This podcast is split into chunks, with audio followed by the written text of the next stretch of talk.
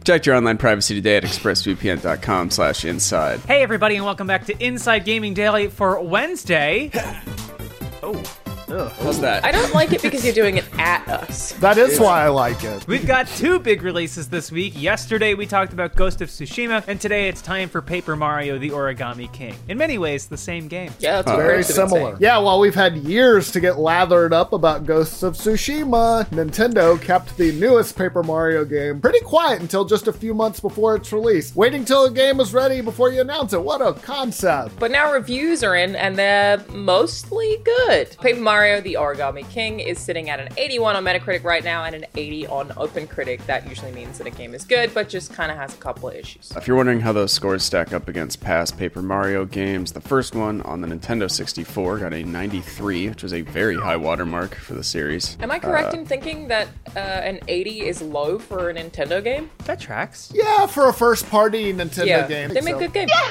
Yeah, it was a surprise hit and led to a bunch of sequels, including Paper Mario the Thousand Year Door, which got an 87. That one is still a lot of people's favorite. Meanwhile, Super Paper Mario got an 85 when it released on the Wii. Paper Mario Sticker Star on the 3DS got a 75, a low for the series. And Paper Mario Color Splash on the Wii U got a 76, which is also the number of people who played it because it was on the Wii U. Boom, roasted. Nice, got him. Stick a fork in it, the Wii U is a done. But yeah, so this would put the Origami King pretty solidly in the middle of the franchise when it comes to reviews. Now, if you've never played a Paper Mario game, what are you, a fing loser? They're known for their unique art style and their sense of humor, which uh, can tend to be a, a little on the uh, cute, childish side, I would say. I haven't played one. Am I a fucking loser? I came off as way more strident than I meant it. Oh, It's don't fine. backtrack, Brian. Have a spine for once. this is how I find out. well, you're either a loser or a child. You do work in video games. Uh, Sorry. this one was developed by Intelligent Systems, the longtime developer of Paper Mario games. They're also known for the Fire Emblem series and WarioWare games. The game was initially supposed to be announced during E3 as part of the Super Mario 35th anniversary, but obviously E3 was cancelled, did not get doxxed this year, and Nintendo had to change plans. They ended up announcing the game via a trailer in May. Intelligent system sounds like a uh,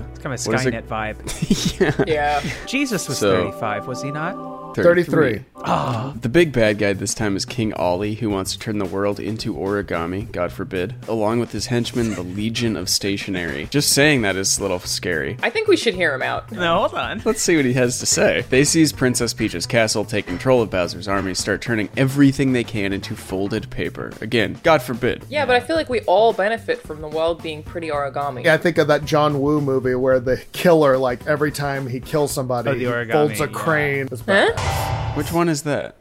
Alon is the killer. it's the one with Chow Yun Fat in it. Oh, that narrows it down, yeah. And of course, it's up to Mario to save the day, this time with a new friend, Olivia, who happens to be Ollie's sister. She's apparently adorable and hilarious. There's also a Bob Bomb who has lost his member? Lost his memory. Oh, okay. Like he lost his Lost- dick. King Ollie cut my f- dick off. just writing on deadline. He lost his memory and also helped serve as comedy relief. Above all, Paper Mario games are lighthearted romps. I don't know. I haven't played one. Guess I'm a loser, Brian. Haven't you played like everything else though? Yeah, I think they started coming out around the time that I was like old enough to think it wasn't cool enough. That I was like, I play mature games now, like Majora's Oh, Mask. right. I Right. couldn't play that. Sorry, I have to play Dead or Alive beach volleyball. Hell yeah, daddy's hungry. read, read. We have to move on. Apparently, one of the biggest differences in Origami King is the battle system, where enemies surround Mario to attack from all sides in a ring-based puzzle system that producer Kensuke Tanabe has compared to a Rubik's cube. In middle school, I cheated and looked up how to do a Rubik's Cube, and I just want to say, Haley was a pretty big fan of Connor for a couple days. Congrats. Shout out to Haley, I guess. Boss battles change that somewhat, putting the boss in the center of an arena while Mario has to make a path to get to them. The game also uses more open world navigation that's a departure from the previous games, which used a chapter system. So uh let's get to the reviews. Game Radar gave Origami King a four and a half out of five, calling it fun, lighthearted, and a celebration of Super Mario with a strong story, great humor, and brilliant characters. Brilliant. Is that brilliant? is in the British sense, though. Brilliant characters. Brilliant. I played a lot of Thousand Year Door, and compared to other Mario games, there were dialogue choices where it was like, oh, this seems like an actual character. If they carried that forward, then I can maybe see how they would get to that point. They wrote Paper Mario, the Origami King, isn't afraid to poke fun at itself, or the classic Mario formula and the adventure is like some kind of wonderful Nintendo in joke that we're all in on as a result. Very positive. Yeah, the writing overall got a lot of praise. Venture Beats Jeff Grubb called it delightful, saying that Olivia stands out for her charm and humor. He added, The best indication I had about the quality of Paper Mario The Origami King is that I didn't want to put it down, which is, Oh. I mean, high ish praise. I've played terrible Yeah. games I didn't want to put down, but Yeah, same. I have burned through bad games before. playing Deadly Premonition 2 right now. I don't play games I like. Critics also liked the variety in the game's levels, as Eurogamer wrote. Over the course of its story, the Origami King will take you to a ninja themed theme park, an angelic spa resort, an ocean cruise liner, to jungles, canyons, and woods. Each has been lovingly crafted in wonderfully tactile paper and cardboard. Who writes lovingly crafted in wonderfully tactile paper and cardboard? Oh, uh, Eurogamer. oh, that checks out.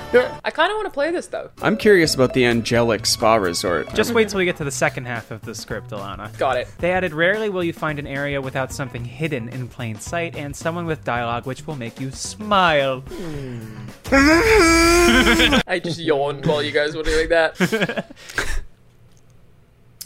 Kotaku liked the game's more open feel. They said the environments are full of holes that you can fill in with confetti, like you do, to sometimes open up new places. The levels also have hidden, folded up toads who you can collect, and later they'll cheer you on in the battle arena and give you rewards. Or if they're paper, you can just roll blunts with them. You ever stuff a hole with confetti just to see if it opens up a new door?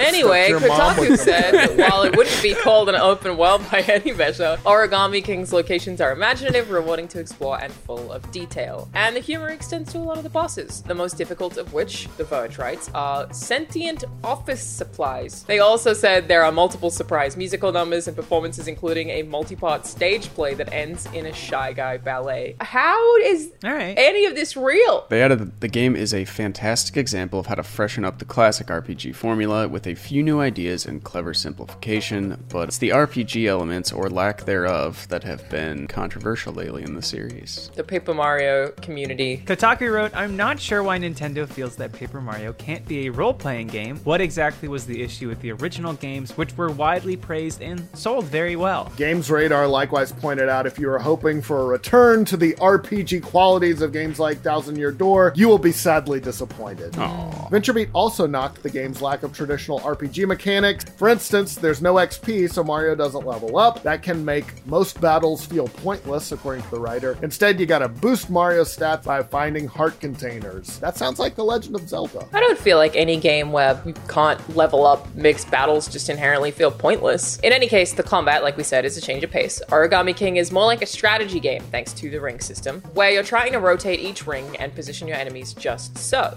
But that also proved controversial with reviewers.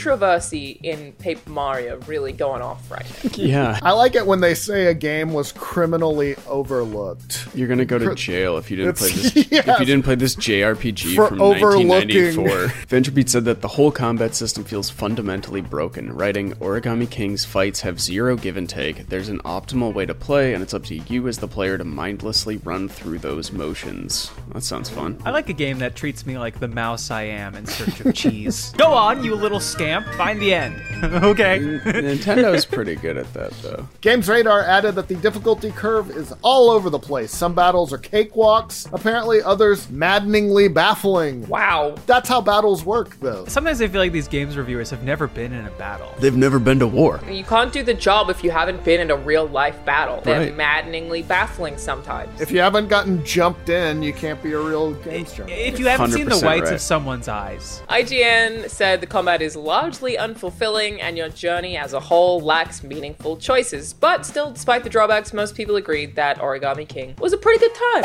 A little bit of whiplash. Meaningful choices also seems like a funny thing to say about a You're Mario. playing game. a game with Mario made out of Right. fake paper. All of these snippets of reviews have just made me very curious about what the f- this game is. Yeah. right. It seems like a good experience. Not one I'd want to pay $60 for. Don't worry, I'm sure Nintendo will discount it. Yeah, in 2045. IGN also said The Origami King is a truly likable game despite the shallowness of its new spin on gameplay. Its characters are winsome. Oh.